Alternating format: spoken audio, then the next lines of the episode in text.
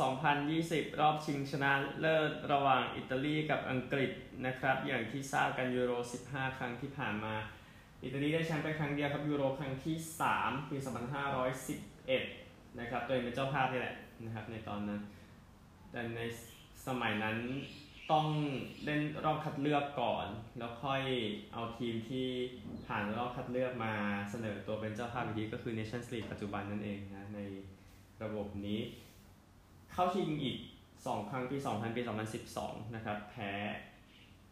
ฝรั่งเศส แพ้สเปนตามลำดับ อังกฤษอย่างที่ทราบนะครับ เข้ารอบรองมา 2 ครั้งก่อนหน้านี้ก็ตกรอบนั้นแหละนะครับ แล้วก็มาเข้ารอบชิงได้สำเร็จในปีนี้นะครับ อิตาลีนะครับ ในรอบคัดเลือกชนะหมดเลย 10 จาก 10 นัดนะครับ ในกลุ่มที่มีฟินแลนด์อยู่ในกลุ่มด้วยนะครับ แล้วก็ มาอยู่กลุ่ม A นะครับร่วมกับสวิตเซอร์แลนด์ตุรกีและเวลส์ชนะหมดทั้ง 3 เกมนะครับสำหรับอิตาลียิง 7 เสีย 0 นะครับ แล้วในรอบ 16 ชนะออสเตรียต่อเวลา 2-1 ชนะเบลเยียม 2-1 ชนะสเปน ด้วยการโดนจุดโทษเสมอ 1-1 ชนะจุดโทษ 4-2 นะครับสรุปก็คือยิงไป 12 ประตู เสียไป 3 ประตูสำหรับอิตาลี อังกฤษเองนะครับ ก็ อยู่ในกลุ่ม A กลุ่มกลุ่มนั้นมีเช็กอยู่ด้วยนะครับ ในตอนนั้นก็ชนะ7เสมอ1นะครับ ก็อยู่ในกลุ่ม D ในตอนนั้นนะครับ ในรอบแรกร่วมกับโครเอเชียสกอตแลนด์และเช็กยิงแค่ 2 ประตูเสียไป0นะครับก็เสมอสกอตแลนด์เนาะสกอตแลนด์ตกรอบอยู่ดีนะครับ รอบ 16 ก็ชนะเยอรมนี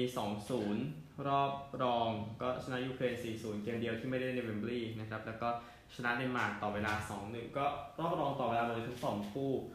นะครับ สรุปก็คือยิงไป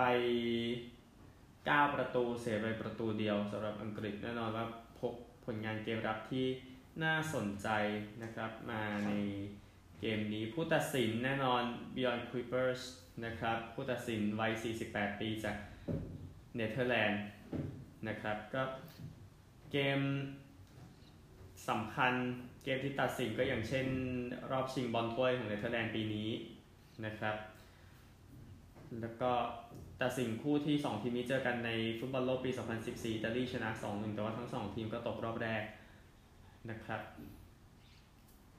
ก็ ITV กับ BBC จะถ่ายทอดสดนะครับ โดยที่ ITV จะฉายหนังที่อิตาเลียนจ็อบนะครับหนังปี 1969 ก่อนที่เกมจะเตะนะครับ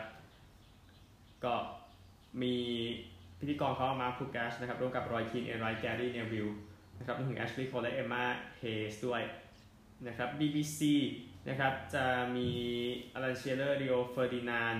และแฟรงค์แลมพาร์ดแน่นอนนะครับกับแกรี่นิกเกอร์นะครับรวมถึงการโมเบเจเมจินัสจะไปอยู่ในสนามร่วมกับเยอร์เกนคริสมันและอเล็กซ์สกอต นะครับ ก็ช่อ Channel 4 นะครับ ช่อง 4 อังกฤษนั้น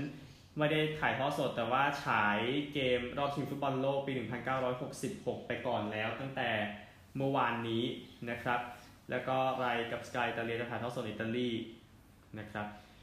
อิตาลีแน่นอนขาดเลโอนาร์โดสปินาโซล่านะครับ แล้วก็อังกฤษข่าวที่ออกมาล่าสุดก็ไม่แน่ใจอาการบาดเจ็บของฟิลโฟเดนอาการบาดเจ็บที่เท้า นะครับ ก่อนที่จะเตะเกมนี้นะครับ แน่นอนทั้งสองทีมได้ใส่เสื้อยาวนะอิตาลีจะใส่เสื้อน้ำเงิน อังกฤษใส่เสื้อขาวนะครับ ก็ผู้ช่วยผู้ตัดสินนะครับซานเดอร์ฟานโรเคลแล้วก็เออร์วินเซนสตราจากเนเธอร์แลนด์ผู้ตัดสินที่ 4 คาร์ลอส เดลเซร์โรกรานเดจากสเปนนะครับ ก็เปลี่ยนตัวได้ 3 โอกาส เท่านั้นนะครับ ก็แน่นอนว่า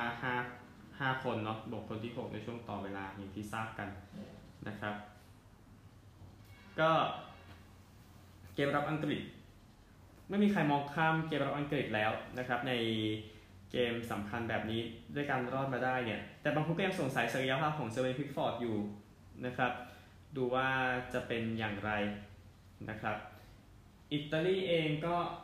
ค่อยๆขึ้นมาเรื่อยๆอะบางทีเราก็มองเกมรุกนะครับว่าทุกคนพร้อมทำงานหมดอะไรแบบนั้น อังกฤษยังมองในเรื่องของการปิดสเตอร์ลิงไว้ในตอนแรกอย่างเช่นแบบปิดสเตอร์ลิงไม่มีใครยิงแล้วแบบนั้น แต่พอรอบน็อกเอาท์ก็คงไม่สำคัญแล้วแฮร์รี่เคนก็ทำงานให้กับอังกฤษมาในเกมที่ผ่านๆมานะครับ ก็ติดตามกันว่าทีมไหนจะเป็นแชมป์ ยูโร 2020 ในคืนนี้นะครับที่เวมบลีย์